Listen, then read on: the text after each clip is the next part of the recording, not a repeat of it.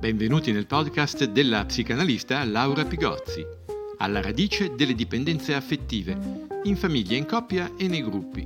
laurapigozzi.com, laurapigozzi.it Sono usciti in Italia libri di femministe e di filosofe che inneggiano alla maternità uterina, alla maternità da mucosa, strane natalizie che per me, che sono femminista, che sono filosofa, oltre che psicologa e psicanalista, non convincono per niente e che penso non portino alcun vero beneficio alle donne. Voglio iniziare questo podcast con la citazione di una giurista francese che si chiama Marcella Jacob, che nel suo libro che si intitola L'impero del ventre dice che non si eguaglia allo statuto simbolico di nessuno rimettendosi alla natura. A forza di voler creare una relazione automatica tra parto e maternità, dice sempre Marcella Jacob, ci si dirige verso una forma alienata della maternità, sempre più purtroppo interiorizzata dalle donne stesse. E questa è la fine della citazione di questo, da, preso da questo testo che mi vede assolutamente eh, in linea. Ecco, invece nei testi a cui facevo riferimento aprendo il podcast, Ehm, c'è una pretesa maternità femminista in cui in primo piano c'è proprio l'utero. In uno di essi a un certo punto si parla proprio addirittura della filosofia della mucosa. Mi viene da dire sic, che è quello col punto esclamativo, aperta parentesi, sic, eh, punto esclamativo, chiusa parentesi, che lo scriverei se stessi scrivendo, ma adesso sto parlando. Comunque un sic non si toglie a nessuno, soprattutto non si toglie la filosofia della mucosa. Filosofia della mucosa di cui parla anche l'ultimo libro della filosofa Adriana Cavarero. Ora, lasciando perdere questo libro, non voglio fare, diciamo, la, il, nella critica né niente di questo libro, ma quello che mi interessa dire è che se mettiamo un link troppo veloce tra materia e umano, si rischia il cortocircuito della caduta del pensiero, perché è un cortocircuito che incastra l'essere umano, in cui l'essere umano non ha spazio di espressione. Perché? Perché la materia è più forte. E dato che la materia è più forte, è per questo che l'uomo pensa, che ha inventato il pensiero, perché il pensiero in un certo senso è un atto di distanza dalla materia, un atto di eh, presa in carico, se vogliamo, anche della materia, in una umanizzazione. È una liberazione dalla materialità delle cose per umanizzare l'esperienza. Invece non c'è nessuna umanizzazione della maternità nella filosofia, in una filosofia dell'utero o della mucosa, perché questa filosofia ingabbia le donne in un discorso, guardate, molto simile al discorso del padrone di cui parla Lacan, perché il discorso del padrone qual è? È proprio quello che si fonda sul sacrificio del soggetto e in questo caso sul sacrificio della madre ancora della madre, il sacrificio della madre, ancora direte voi, avete ragione, sì, ancora qua si sacrifica la madre e si sacrifica la donna. Ora, che un discorso di questo genere venga fatto all'interno del mondo femminista, francamente mi fa un po' rabbrividire, perché il materico puro è sempre stato una prigione per l'uomo, di qualunque genere o di qualunque sesso biologico sia. E poi è ovvio che parlare ed esaltare il materno materico esclude a priori tutte le maternità, tutte le altre maternità o le maternità altre, le maternità delle madri adottive per esempio, o le maternità del maternage simbolico delle matrigne. Abbiamo fatto no, quattro episodi con un piccolo ciclo sulla matrigna. Ma e si sa che appunto abbiamo visto che le matrigne sono un po' il diavolo delle famiglie allargate. Beh, rimando insomma agli episodi sul ciclo della matrigna su questo argomento. Ora, la cura migliore non proviene da chi ha materialmente partorito, partorire non rende le donne più sagge. Eh? Perché, tra l'altro, come dice un'altra francese, una psicanalista che si chiama Lydia Flem, lei dice una cosa meravigliosa e dice che occorre adottare anche i figli che vengono dal nostro ventre. Cioè la cura è sempre nel registro della adozione, non viene la cura dal registro del ventre. Mm? Dunque la, la miglior maternità, la miglior cura materna è sempre quella adottiva, sia che ci sia il sangue, la terra, il biologico, sia che non ci sia. Eh?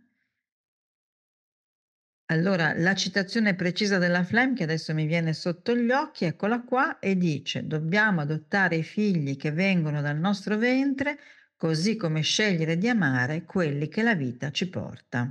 Eh, io la trovo meravigliosa e la trovo profondamente umanizzante. Ci parla di una maternità umana, eh, umani- umana e umanizzante rispetto ai figli. Perché Bisogna rendersi conto che la dimensione biologica nell'umano non può esistere se non, se non, entrare appunto in quella filosofia del bios, del sangue, della terra, che sappiamo essere il nucleo centrale del pensiero nazista, pensiero tra virgolette, comunque dell'ideologia nazista. Eh? L'uomo non è definito dal bios, la dimensione biologica nell'uomo è radicalmente trasformata dal linguaggio, perché? Perché il BIOS tecnicamente è indefinitamente superabile, lo sappiamo, lo vediamo, vediamo cosa fa la tecnica nella, nella zona della generatività, per esempio, no? E invece l'uomo si riconosce nella relazione tra esseri di linguaggio, una relazione in cui l'altro esiste perché costituisce un mio limite. E il limite del soggetto che l'altro costituisce, cioè l'altro costituisce un limite al soggetto e questo soggetto è fondato precisamente dal limite che l'altro costituisce per lui. Mm? Allora il legame di parentela non è fondato sulla copulazione in, nel, in antropologia, no? ma su norme perché anche nelle diverse, nelle singole società hanno tutte in comune queste, questo, sempre in antropologia, l'interdizione del corpo materno. Quel corpo a corpo madre-bambino, quel dormire insieme, quell'allattamento senza fine, su cui oggi si fonda tutta una pe- pedagogia deviata, in ogni società, antropologicamente parlando, è stato interdetto da una funzione normativa. Non si può godere del corpo della madre come non si può godere del corpo del bambino. Mm? Allora, um, nutrire non è educare. Eh? Quindi par- abbiamo parlato di allattamento ad oltranza, nutrire non è educare, perché nutrire contiene un godimento, a volte inconfessabile, estatico della madre, ma anche del bambino ovviamente, ma lui è giustificato, o lei è giustificata, la bambina è giustificata, la neonata dicono. Il secondo, invece, l'educazione, poggia su una frustrazione del godimento del genitore. Ed è per questo che si fa sempre meno. Educare, dire di no, costa al genitore, non gode si fa anche un po' di are, ma questo aiuta i figli. Il godimento della cura invece, quindi al, la cura eccessiva, l'allattamento ad oltranza, il dormire con i bambini, eccetera, è ciò che impedisce di tagliare a un certo punto questo godimento. Noi non siamo animali, il nostro allattamento non è animale, ma il nostro allattamento è già educazione alla relazione e al linguaggio tra madre e bambino. Se si allattasse senza voce non sarebbe lo stesso allattamento, non siamo mucche, non siamo animali. Poi sull'allattamento c'è il mito della ossitocina. Naturalmente esiste l'ossitocina, eh, una specie di oppioide naturale che esiste e migliora l'umore, ma che se diventa un mito irrinunciabile, come tutte le sostanze, crea dipendenza. In fondo siamo pur sempre un in un podcast sulle dipendenze affettive, che alla fine non fanno che mimare, che la di che mimare la dipendenza da sostanze, eh? Quindi se abbracciamo troppo questo mito dell'ossitocina ri rischiamo di creare dipendenza in noi ed effetti sui figli. Tutto questo ha creato un pensiero mitologico che è passato molti è passato moltissimo nel mitologema delle madri contemporanee e che sui figli ha un grande effetto, un effetto da grande madre, G maiuscola M maiuscola, che è molto diversa da quella simbolica del mito, perché nel mito la grande madre che cos'ha? Ha una grande vulva che convoca una grande donna, mentre la grande madre del grande mito dell'ossitocina e di tutti i miti correlati sono invece dei miti che concreti si concretizzano nel reale delle madri che dimenticano la donna e, ehm, quindi madri che diventano cosa tengono di quel mito la dimensione dell'onnipotenza, dimensione dell'onnipotenza della grande madre dentro la quale il figlio diventa un oggetto, non è più soggetto, ma è oggetto, feticcio. Ora, ehm tutto questo discorso del materismo della maternità, non a caso, non tiene conto del figlio, che invece è quello che conta. Cioè io devo lavorare sul rapporto madre-figlio, devo far sì che il figlio stia bene, perché se il figlio sta bene vuol dire che ha avuto un buon maternage. Ma invece questa potenza della madre mangia anche il figlio. Il sacrificio è sempre del più debole, in questo caso del figlio, ed è ciò, è, è ciò che accade quando c'è un mitologema che si incarna senza la dovuta distanza simbolica.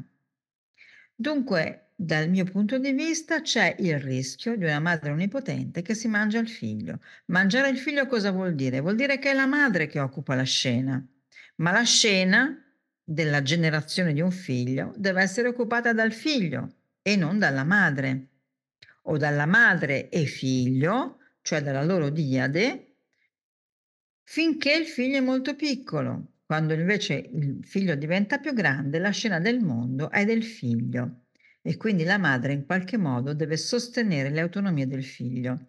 Per passare da questo discorso teorico a un discorso più pratico e anche divertente, ho appena visto su Netflix il film Il Mammone con Abbatantuono e con la Nicchiarico, un film in cui si ride, si ride moltissimo, è un film sugli effetti sul figlio di una diade che non si scioglie, eh, e questo è un film anche piuttosto fine, si ride ma è anche fine. Oppure c'è l'altro film meraviglioso, è un film presentato al Festival di Cannes nel 2001, nella sezione Un certain regard, che è la sezione un po' più, come dire, uhm, sofisticata, no, dei film di Cannes. È un film che si chiama appunto Il matrimonio Un matrimonio tardivo, che è stato diretto da Cosavli. Ehm, è un film che stato ha avuto anche molti premi, eh, ehm, ed è stato candidato anche per Israele, perché la storia che si racconta è una storia di una madre israeliana. È stato nella corsa in Israele per l'Oscar al miglior film straniero, però non è arrivato nella cinquina finale. Forse ovviamente perché descriveva con precisione chirurgica la madre ebrea, che è un modello esatto di plus madre. Allora, la grande potenza generativa, alla fine, dobbiamo capire bene questo, che deve occupare uno spazio preciso, cioè uno spazio limitato, proprio perché è una grande potenza. Una grande potenza deve avere dei confini, altrimenti dilaga, come, così come in politica e così anche nelle relazioni umane. Quindi deve avere uno spazio esatto. Dopo di essa deve subentrare l'educazione. Un'educazione per cui c'è una madre che fa un passo indietro, che lavora perché il figlio si inserisca nel mondo, che lascia posto, il posto anche al padre in questa educazione e quindi tutto questo materno materico, la madre del parto, del ventre, deve decadere. La madre deve diventare una madre di cura, cioè una madre adottiva, come dicevamo prima, perché se non diventa una madre adottiva, una madre della cura, la madre del parto e della carne rischia di reinfettare il figlio e in termini clinici di psicotizzarlo. Allora, che cos'è la psicosi se non il precipitare nella materia? Ricordiamo anche la lezione di un filosofo vero, Nietzsche, che ci ricordava che Dioniso vive solo se c'è anche Apollo, che tradotto nel nostro esempio significa che tutta la parte apollinea della madre, che è la madre adottiva, deve coesistere e pian piano integrarsi con la madre di carne, darle un confine. Altrimenti la madre simbolica precipita nella madre di carne, così come il dionisiaco Prende tutto lo spazio, per esempio, nella dipendenza da sostanze, se non è armonizzato con la parte apollinea. La hubris materna, l'eccesso delle madri, è non uscire dall'idea che il parto è materico, che la madre è materico. La, la hubris materna è la madre tutta dionisiaca, tutta estasiata, tutta nel godimento puro, che è mortifero per il figlio. Se non c'è un limite, tutto, di tutto questo ne fanno le spese i figli. Questo è alla fine la questione centrale. Grazie. Avete ascoltato il podcast Alla radice delle dipendenze affettive, in famiglia, in coppia e nei gruppi. laurapigozzi.com laurapigozzi.it